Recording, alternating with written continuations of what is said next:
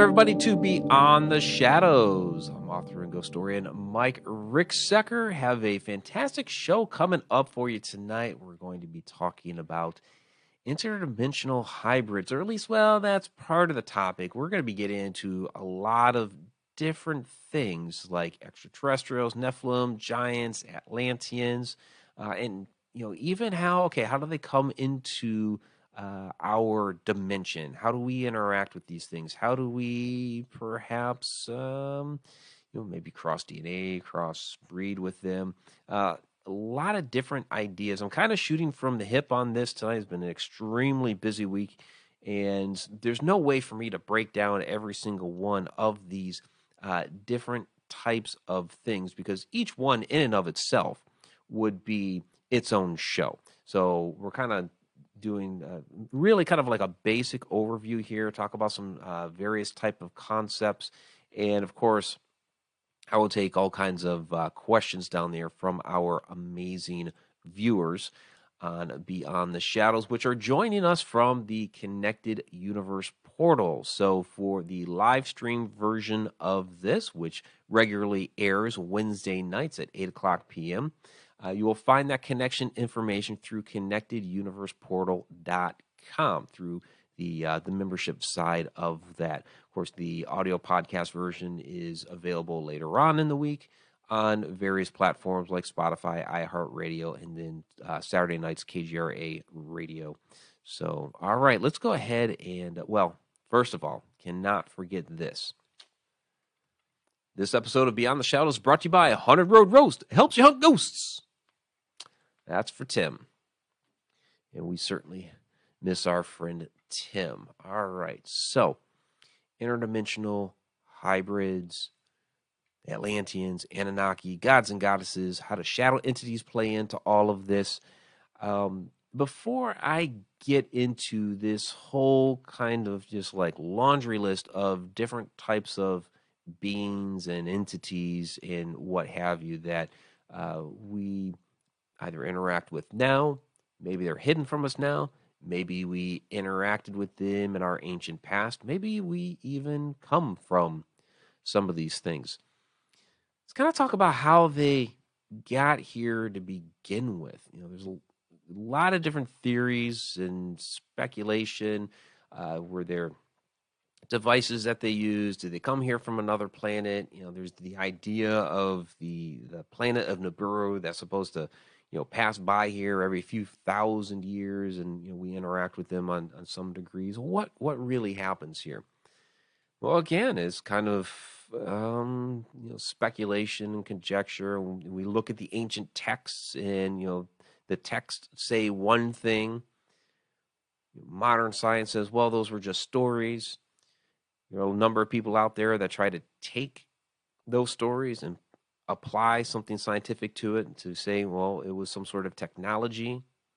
Well, let's see. Let's see here. If we look at, and I know those listening to the podcast later won't uh, won't really see this, but this is actually an image from NASA itself. Now, this is something that scientifically does happen. This is actually a depiction of portal activity, not just in our universe, not just in our galaxy, not just in our solar system, is right there, right outside of Earth. Portals spawning all the time. So they're actually called X points uh, or electron diffusion regions. This is places where the magnetic field of the Earth connects to the magnetic field of the Sun. These are observations by NASA, uh, by their Themis spacecraft, and Europe's cluster probes and their uh, scientific observations that they've made on these, these readings that they've captured, uh, actually suggest that these magnetic portals open and close dozens of times a day. So this is not just you know something spawning off every once in a blue moon. These happen all the time. Uh, most of them are, yes, they're small and short lived. Others are very large and they last a long time. So numerous uh, particles flow in and out of these portals. They heat up the Earth's upper atmosphere and they actually spark the aurora borealis, or well, depending on which side of the planet you're on, they they spark off the the various auroras. So, um, or geomagnetic storms, however you want to to call them. So this is something that actually happens naturally in our right outside of Earth, like I said. So it begs to question okay, so if these are portals that are actually happening right here, right outside our door, if there is a spacefaring uh, civilization out there that knows how to utilize these portals, is that how they're traveling here? Now, a lot of times when I talk about portal activity, uh, usually it's in regards to something here on Earth. I talk a lot about the uh, telluric currents on the planet. I talk a lot about vortices, you know, basically that energy welling up from the Earth's core, the magnetic energy welling up from the Earth's core, which spawns off a lot of these different portals, supernatural phenomena, the uh, you know the different triangle areas of the world, like Bermuda Triangle, Alaska Triangle, Bridgewater Triangle, Dragon Triangle. They're all over the place. Um, there's you know like the forest in Romania that has all the crazy activity uh, uh, going on within it. You know that uh, you know certainly has uh, vortex energy welling up from there and spawning off all kinds of uh, interesting phenomenon. So that's usually the the way in which I talk about it, and that and that usually leads into the discussion of paranormal activity happening at that location. Talk about shadow activity happening at that location. Is how some of these shadow entities uh, come into being? Are they using that to, to spawn? Um, time slips. Is, is that how uh, these things happen is because of that vortex energy. Actually, we actually get into this in the Shadow Dimension docu series that's coming up here this spring. I know spring's just around the corner. Um, I'm saying, uh, you know, probably in April. Nicole's asking, are those kind of like stargates? That's where I'm going with this, Nicole. Uh, I'm, I'm actually taking this the route of stargates. So if you know those portals out just outside of Earth. Uh, if you can access those from some other location in the universe to arrive here, say with your spacecraft, why couldn't you then use a portal that's here on Earth, harness it with something like a Stargate to project yourself out into another place in the universe? Uh, it makes sense to me that this would be a way for you to walk right through. Yes, you by all means go ahead and think of the movie Stargate. Walk right through and end up on another planet somewhere. You know, perhaps and perhaps this is the way it works. You know, you have terrestrial ones that you're able to harness the energy and and use it that way, or perhaps if you're traversing the universe in a spacecraft, you're able to use those ones outside the planet. And so different modes of transportation here that some of these different beings could be using to get here. I do want to get into uh, some of these different beings and, and entities. And as a segue, because we are talking about portals and portal activity here, as a segue into that, I do want to talk about briefly Atlantis. I posed this question last year, and actually I threw it at Johnny Enoch the first time we had him on the show. Uh, was Atlantis a giant portal? This is an interesting for those watching the live stream. This is an interesting artist uh, interpretation of uh, the lost city of Atlantis, and you see like this beam going right up through the middle of the city, as if they are using some sort of portal or energetic device. There are a lot of legends and speculation about who the Atlanteans were and what happened to them. Um, and we'll get into a little bit of that. But if they did harness, uh, uh, you know, this type of energy within their temple, now we do talk a lot about how the ancients knew so much more about how to use the different sites of power around the earth. Stonehenge, the pyramids, you know, they were trying to harness this inner this earth energy. They knew what to do with it, how they could either use it for healing or how to enter altered states of consciousness. Now, Atlantis, the, the centerpiece of that is supposed to be, you know, the massive temple. Well, what did what did they build most of these temples around the world on? These type of power points, you know, that have these nodes of energy at. That's that's what so many temples, so many ancient sites of powers were built on top of. They knew how to do that. Well, Atlantis was supposed to be the top dog around the world in ancient times. So you have to imagine they had the the biggest, best, and most energetic temple of them all. So my question, I can't exactly remember how Johnny worded it. Uh, I did put a video out in the summer, kind of clipping that quote from him, whatever it was. I, I like I said, I'm kind of shooting from the hip here tonight because I didn't get as much time as as I wanted throughout the week to kind of get all my show notes together. Uh, but you know, kind of the idea that they took things too far or they didn't fully understand the power that they were playing with.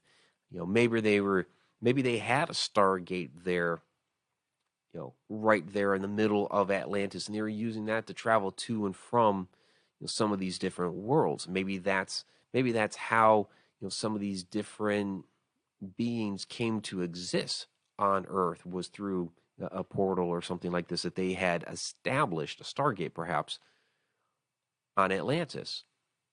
But kind of like we get ourselves into trouble now with technology that we develop. Sometimes we take it a little too far before we fully understand how we need to safely use it. And you know, maybe they blew themselves up essentially, you know, for for lack of a for lack of a gentler term, you know, maybe they just took things too far and accidentally annihilated themselves with a possible portal there in it in Atlantis. So that's so I throw that question out there on occasion. Was Atlantis a giant portal? Maybe. Maybe. Nicole asks, is it possible that these aliens or Nephilims or whatnot could have created these portals? Could they have somehow infused the materials needed to create them? Good question. So, um, so let's say some of these beings that we're talking about this this evening. Certainly, we're talking about uh, extraterrestrials to uh, some degree. Let's say they're from some other planet with more advanced technology than us. I mean, obviously, you know, the original humans here. We're not. This is the way I, I think it happened. You know, we we we had some you know, very basic beginnings. We became very technologically savvy, not with cell phones and computers. It was a different type of technology that they had back then, but still advanced. And then something cataclysmic happened, the knowledge was lost, and we had to build ourselves back up. And this probably happened several, several times. But some of this technology to be able to harness the energy, because you look at some of these locations like the Pyramid, Stonehenge, whatever, and they they almost seemingly come out of nowhere. Uh, Göbekli Tepe is another great example. They were supposed to, humans at that point in time were supposed to be hunter gatherers. What in the world are they doing building this massive temple complex out in the middle of nowhere at a time when they were just roaming around? So, did somebody else come along and, like Nicole asked, did they infuse some of these locations with that technology or did they perhaps even give the people the know-how hey this is how you want to set things up to be able to harness that energy. It's entirely possible that you know our hunter gatherers had no clue from any of this these things. You hear these stories about the shining ones. Uh, these are these you know tall almost angelic people that arrive and show up and teach the common people uh, about these different technologies, these different you know ways to use tools So the shining ones appear and end up showing them how to do many of these things. And you know, it could be uh, were the were these shining ones, you know, were were they angels? Were they extraterrestrials?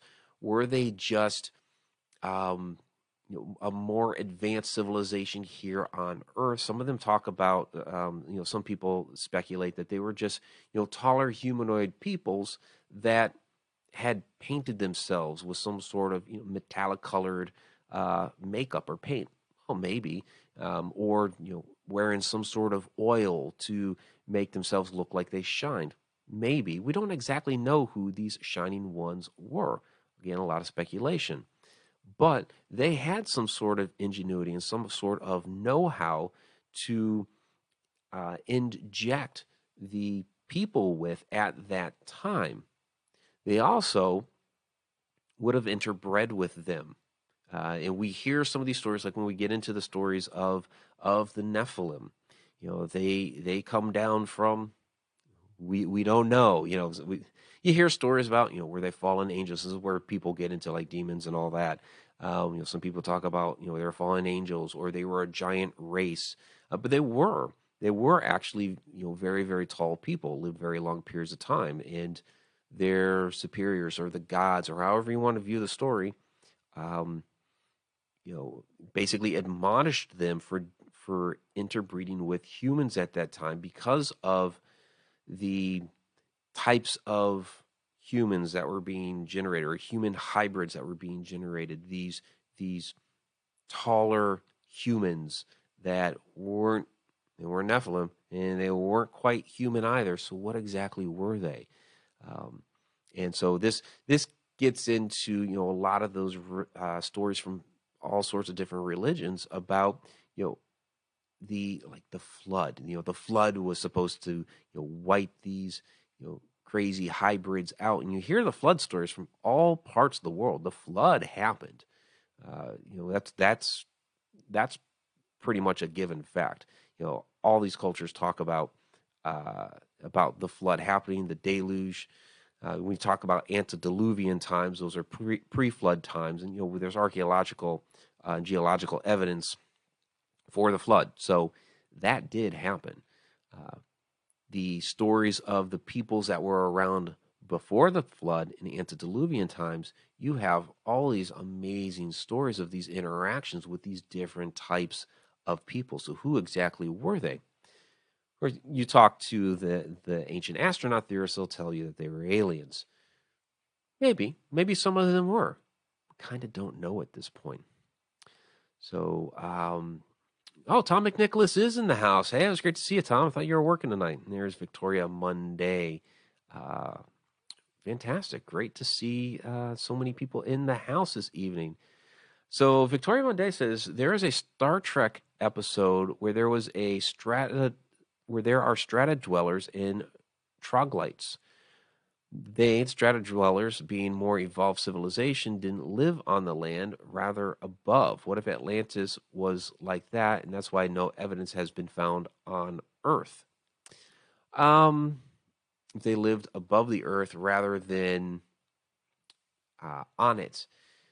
I mean, if they were an air civilization, I don't know. Um, it's kind of an interesting idea uh, you know, the stories really do, really do though center around that they were on Earth, that they were primarily you know, a water civilization, that they had their different concentric rings that made up their city. Now, what I believe about Atlanteans was it wasn't just the city. I think there was, you know, one there was a huge major city that was basically the capital of Atlantis.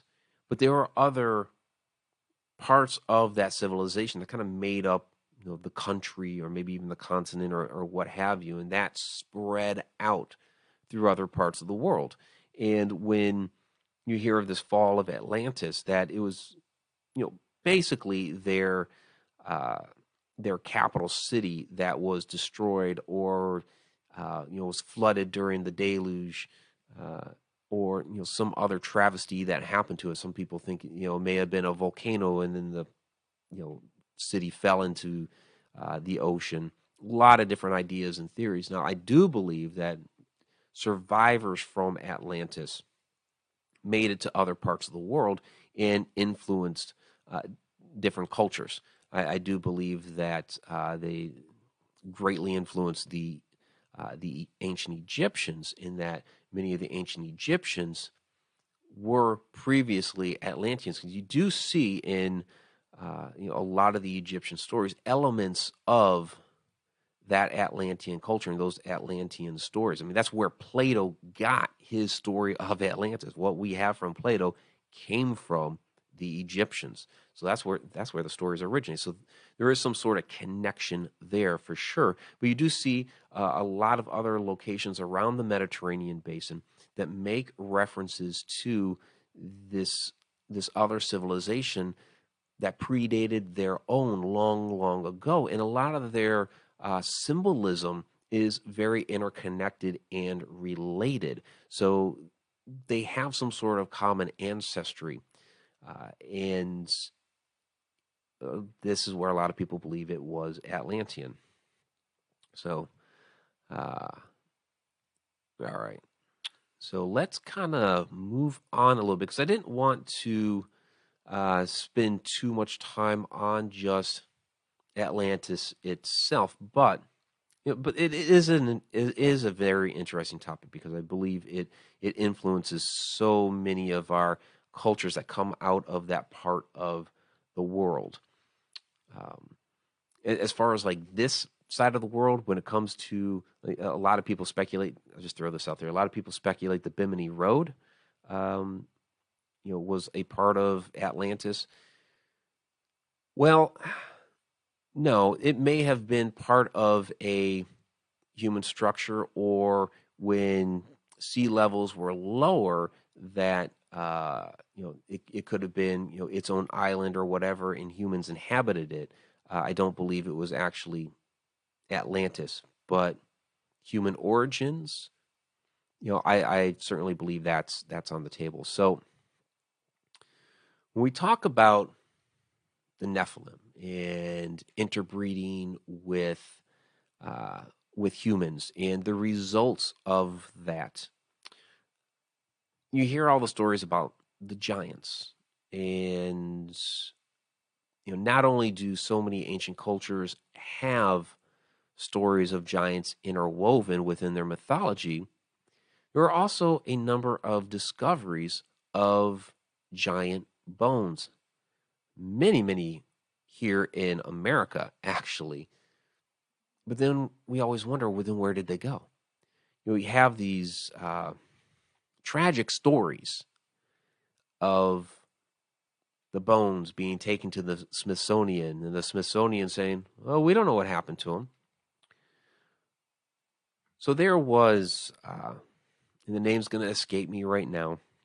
It's like I said, I didn't get all my uh, show notes together, unfortunately, before this this evening.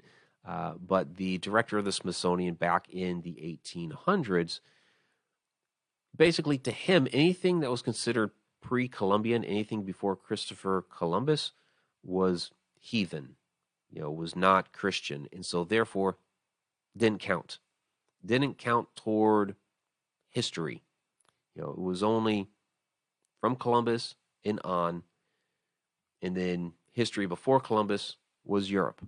Anything that actually happened here in America before Columbus, yeah, didn't count. So therefore, anything that was actually discovered or uh, you know, like the the ancient mounds. So many of the ancient mound structures across America got decimated, uh, plowed into farmland, and the artifacts from those they didn't care which is very, very unfortunate, especially when it comes from a an institution that is supposed to be disciplined at keeping track of this history. But uh, this is one of the unfortunate things that that has happened.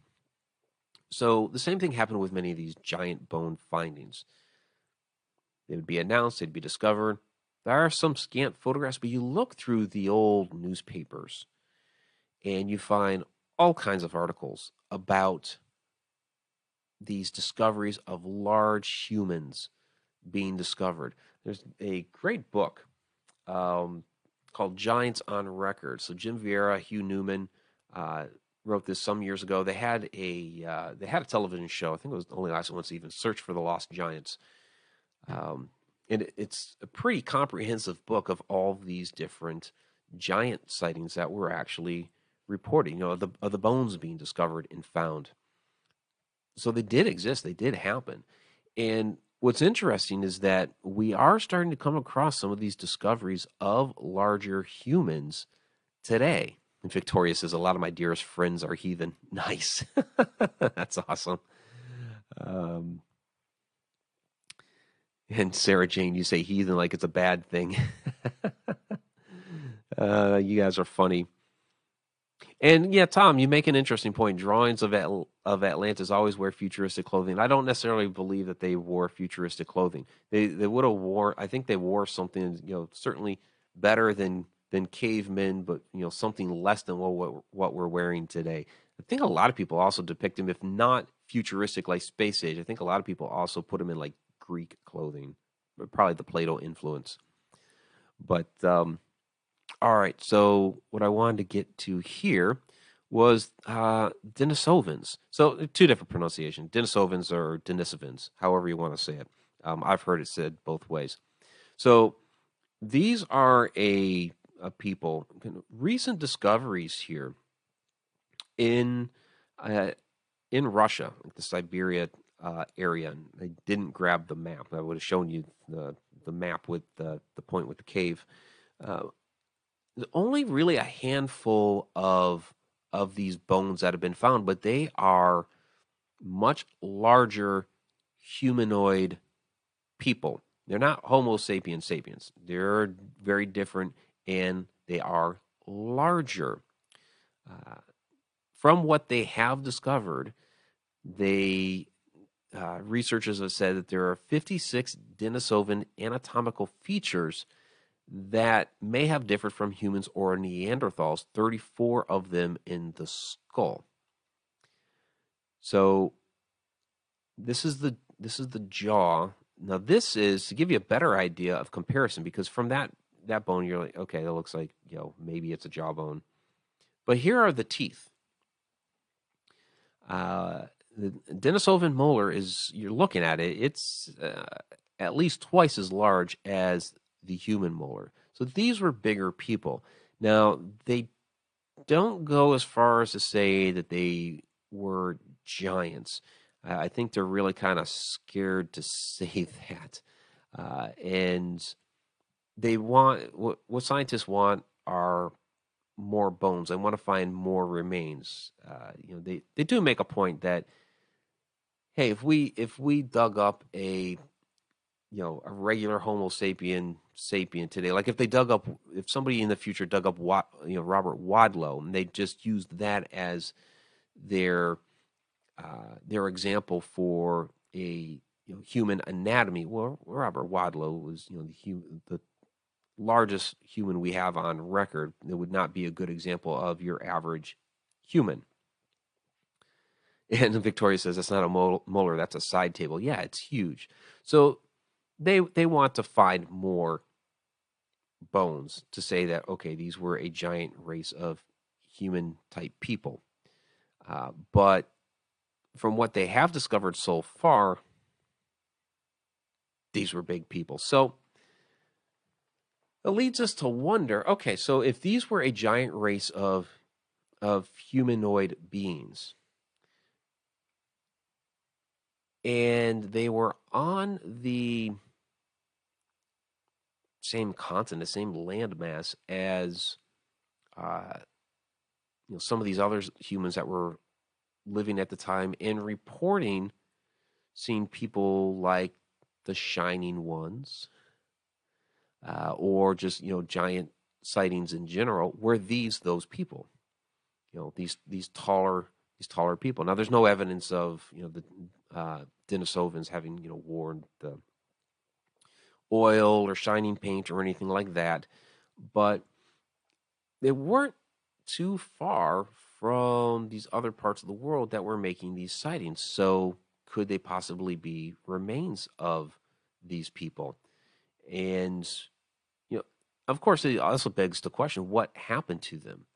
Um, we do see, you know, like with Neanderthals, I mean, Neanderthals went extinct. You know, uh, Homo sapiens sapiens are basically the sole survivor of those different humanoid races. Uh, you know, Neanderthals went extinct, but there is a little bit of Neanderthal DNA that has made it into, you know, our current species. There are people walking around today that have some Neanderthal DNA because there was interbreeding. Know, were some kind of quote unquote uh, hybrids created there.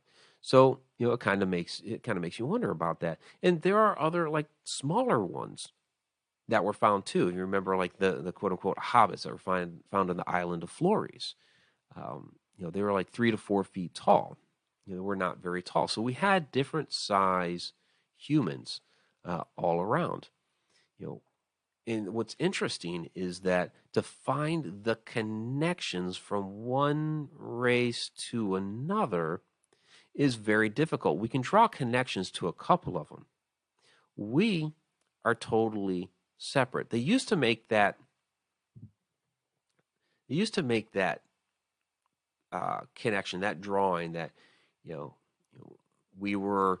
Uh, you know, we we were these these apes before, and then you know we kind of evolved out of that, and we became Neanderthals, and then we grew out of that and became what we are now. It's like no, we're not. There's no you know, line like that for us. We are our own thing. And if you get into our DNA, there's a connection there that was made, a splicing, I'm sorry, a splicing that was made and reconnected that made us who we are that can't happen naturally in nature. And so this is why a lot of people end up going down the route that we were genetically altered from something else and created into what we are now. So that we are actually a hybrid race out of another. So then the question is who did this?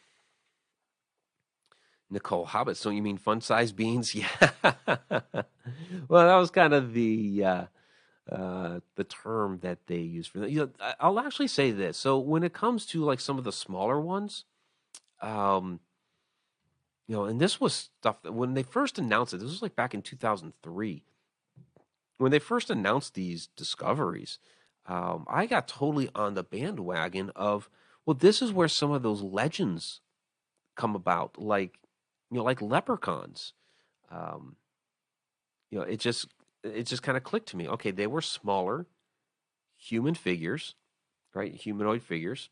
Uh, we think of them in like the Irish lore today, but it makes sense to me that okay, on their island, there were these smaller humanoid figures, you know, running around, interacting with them at times, and you know, perhaps, you know, the normal humans didn't see them as often. They only saw them on occasion. Because because they were smaller, maybe they were frightened, they didn't interact with the populace as much. But they started coming up with the regular humans, started coming up with these different legends and lore and stories about these smaller humans that they saw running about doing their own thing. And eventually, those smaller beings died off, and all you had left were the legend and lore. When it comes to uh, the island of Flores in those you know kind of quote unquote hobbit type people, you know there are some local stories about uh, about those people and who they were and what they looked like, and they do admit to some interbreeding uh, between the regular humans and those and those smaller uh, humanoid people. So it, it's interesting. I, think that a lot of our, you know, or at least some of our legend lore, could come out of these different sightings like that. And so, you know, any of these reports of the giants, well, wouldn't that just be the same thing? You know, wouldn't wouldn't those stories have come from something that they would have actually seen? And yeah, over time, legend and lore gets you know uh, put on top of it, but you have the original grains of truth that go along uh, with all that. So Sarah Jane, the wee free men of, of Ireland and Scotland. Yeah. Uh, uh, Victoria says leprechauns are really Picts. Okay.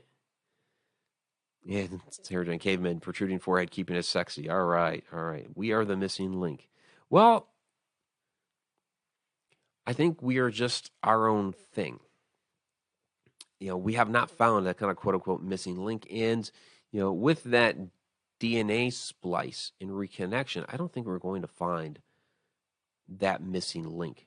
So then it leads you to wonder what happened. If we are a hybrid, what happened here?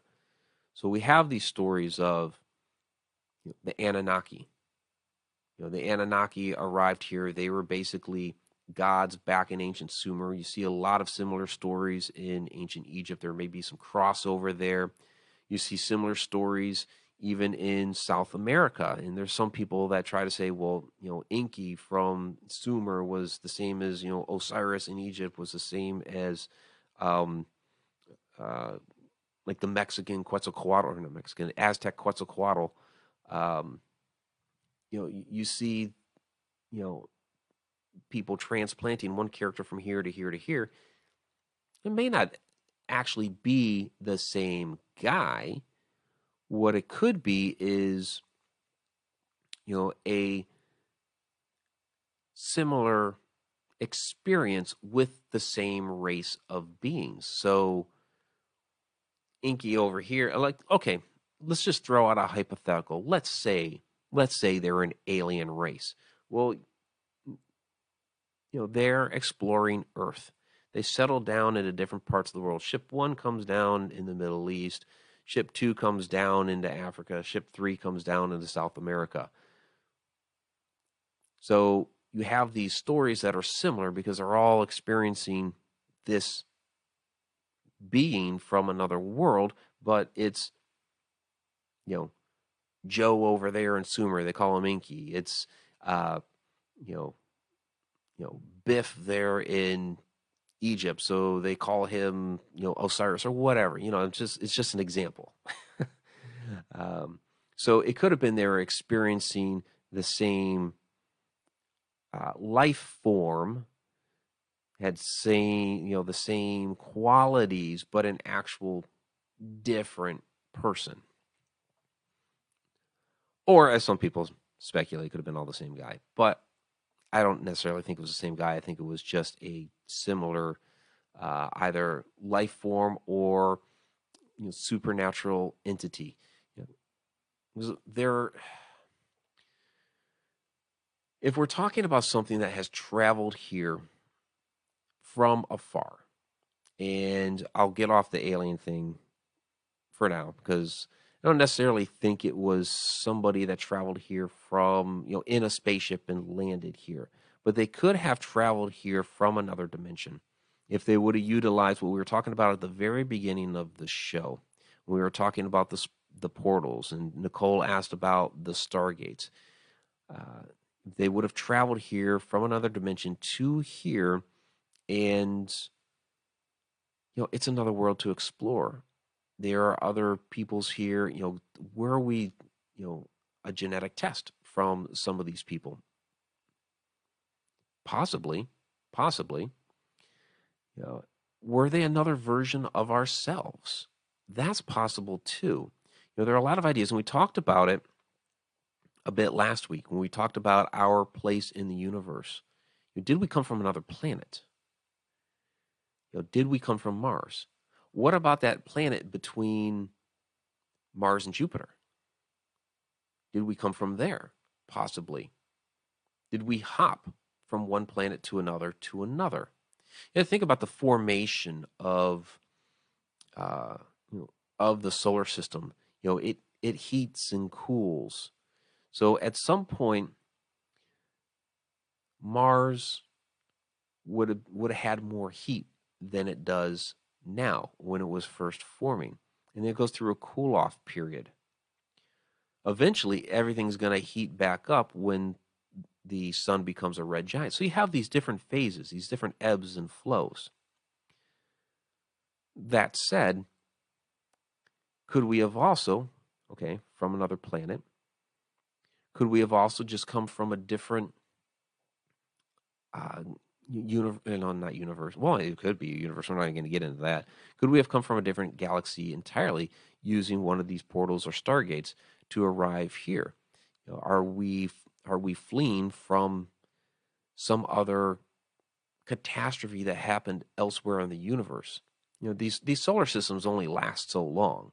You know, you know, so many billions of years until they die, and if there are if there's life uh, in that solar system, if it doesn't move elsewhere, it, it's it's going to become extinct. So, you know, are we survivors from somewhere else? Were these beings? You know, were they us in another form, or did they possibly help us to come here? Maybe, maybe. So let me see some of your uh, questions here. Uh, Sarah Jane, Inky, no, well, Enki, E N K I, a little different. Uh, you guys are actually loving the alien topic. All right, all right. And Victoria had solar flares all week, messed up my work. Well, and that's and see that's very interesting there as well with the solar flares. Uh, something we don't take into account very much. It does greatly affect every. The sun is the greatest factor of anything that happens here on Earth. Uh, if you were to turn off the sun, we'd instantly freeze. You know, that's it's kind. Of, the sun's kind of a big deal to our survival here on the planet, but it also throws uh, that that solar wind at us, which, for the most part, the uh, you know the magnetism of the Earth protects us from that, but you know, you see the, uh, the aurora borealis. You know, that's you know the solar flare activity hitting us, and it charges the atmosphere. We talked, and this is where that portal comes into play, uh, just outside of Earth. The solar flares play a huge, huge part in all of that. So, do we harness somehow the sun to be able to make these portals happen? I don't know more often, or maybe we could regulate it. See, I don't want to play too much with the sun again because the sun is the thing that makes us have life. It's the most important thing in the whole solar system, our star. That's why when people start talking about, you know, darkening the sky or, you know, blotting out the sun to a degree, it's like, you know, let's not mess with nature like that. That's probably a really, really bad idea. Great example, the Matrix. You know, we're the ones that scorched the sky and, you know, all life died. So, at least on the surface. Not cool. Uh, Victoria Monday. Do you think we'll go and terraform another planet, Earth 2? We're going to have to. We absolutely have to. Now, we could get away with, for a while, terraforming some other planet here uh, in our solar system because as the, the sun becomes a red giant, it, as it expands, uh, it will push the planets outward a little bit. Now, like I said last week, it will get to a point where it will push so far that, or it'll expand so far that it will expand farther than it would actually be pushing the planets outward and therefore encompass the Earth and destroy it. But as it's expanding, uh, the it will get so hot on Earth, you know, before it encompasses it that all the water will evaporate off the Earth. Well, that means other planets like Mars. Uh, of course, you couldn't like be on Jupiter, but you know it has a lot of moons, right? we could find maybe a moon around Jupiter to inhabit for a while. That because it it would be heating up as it expands. So we might be able to hop from one rocket to another throughout the solar system until we figure out a way to get out of the solar system before the sun goes supernova. So there are baby steps, and that was kind of what I was talking about last week.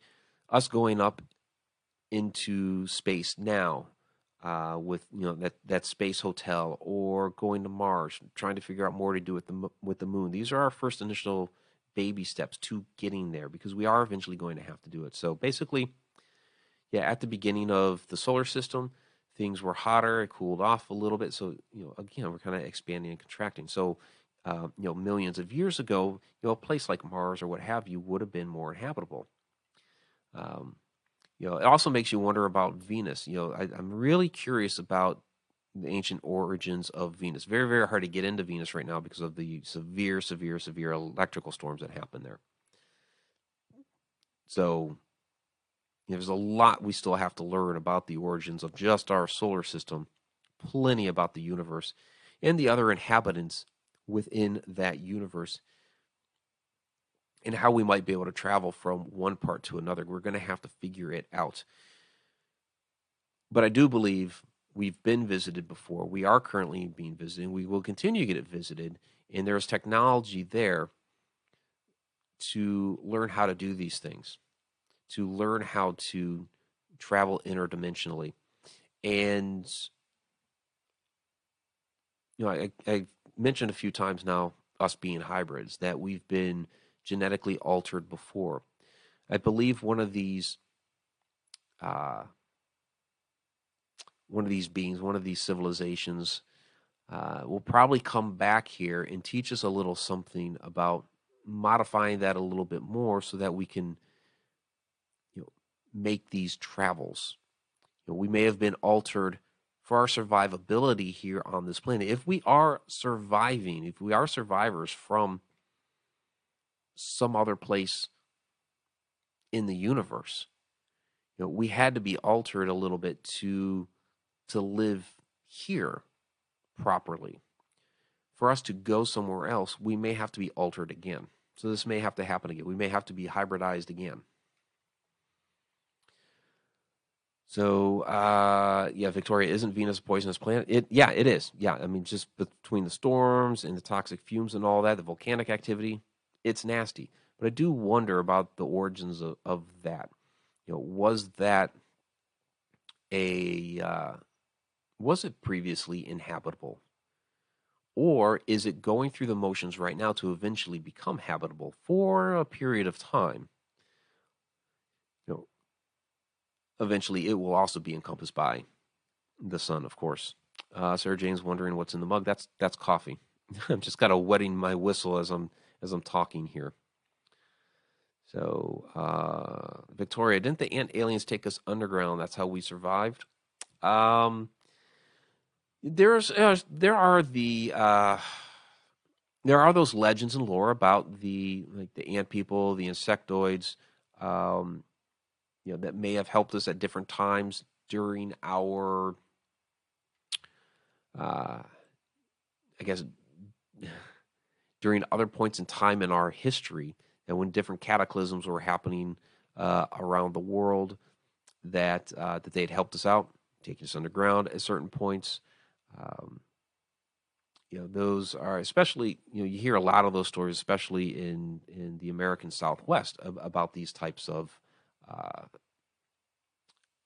entities that that have been here on Earth. So that's a that's another one, and I know Victoria likes to talk about Hollow Earth, and I do believe that there are large chasms underground. Not necessarily that you know the Earth is completely hollow. They've um, you know they've done a lot to show, of course, you know, without actually boring into the center of the earth um, to know for sure. But with with their uh, with their tests penetrating into the ground, um, you know they are able to determine with some degree of, of certainty that okay we have a molten core it has different layers although there has been a recent um, some recent testing, which is like, well, we think there's actually another layer down there, but it's just kind of a different layer of molten activity down there. Um, it's kind of interesting. Uh, so, Sarah Jane, just a thought, not to debate. With interesting pandemics every hundred years or so, perhaps that's our our modifying, taking time to stabilize us before the next step. Victoria, I've heard theories that it's a thinning of the herd. Um, well, you know, in some ways, that's also nature. So, I mean, you see this with with different animal species uh, around the world. If um, you have this kind of parabola effect, right? So uh, you look at different groupings of animals, and as they increase, increase, increase, increase in population, it hits a point where the environment can no longer sustain that high of a population of that animal, and then it drops off. Um, they'll either starve, they'll get sick. Um, you know, a lot of different factors come into play as to what happens to them, but they they hit a maximum and then they drop off. We as humans don't necessarily know where our maximum is, do we? Um, you know, we have done many things to be able to sustain a high population between the way we come together and uh, you know produce our food and produce a survivability you know with our with the infrastructure that we've put into place so we've we've been rising up this parabola where's the drop off uh, in in other times in our history we hit that peak right and then you know like the black plague came about and we dropped you know there are different things that happen you know, thinning the herd is kind of uh, i guess a in not a politically correct way to say it, but um, yeah, nature does do some things at times to to do that sort of thing. That we have too much over here, and so it'll take it out. We as humans want to maintain our survivability. Um, you know, we don't we don't want people to die. We have you know a compassion for other people.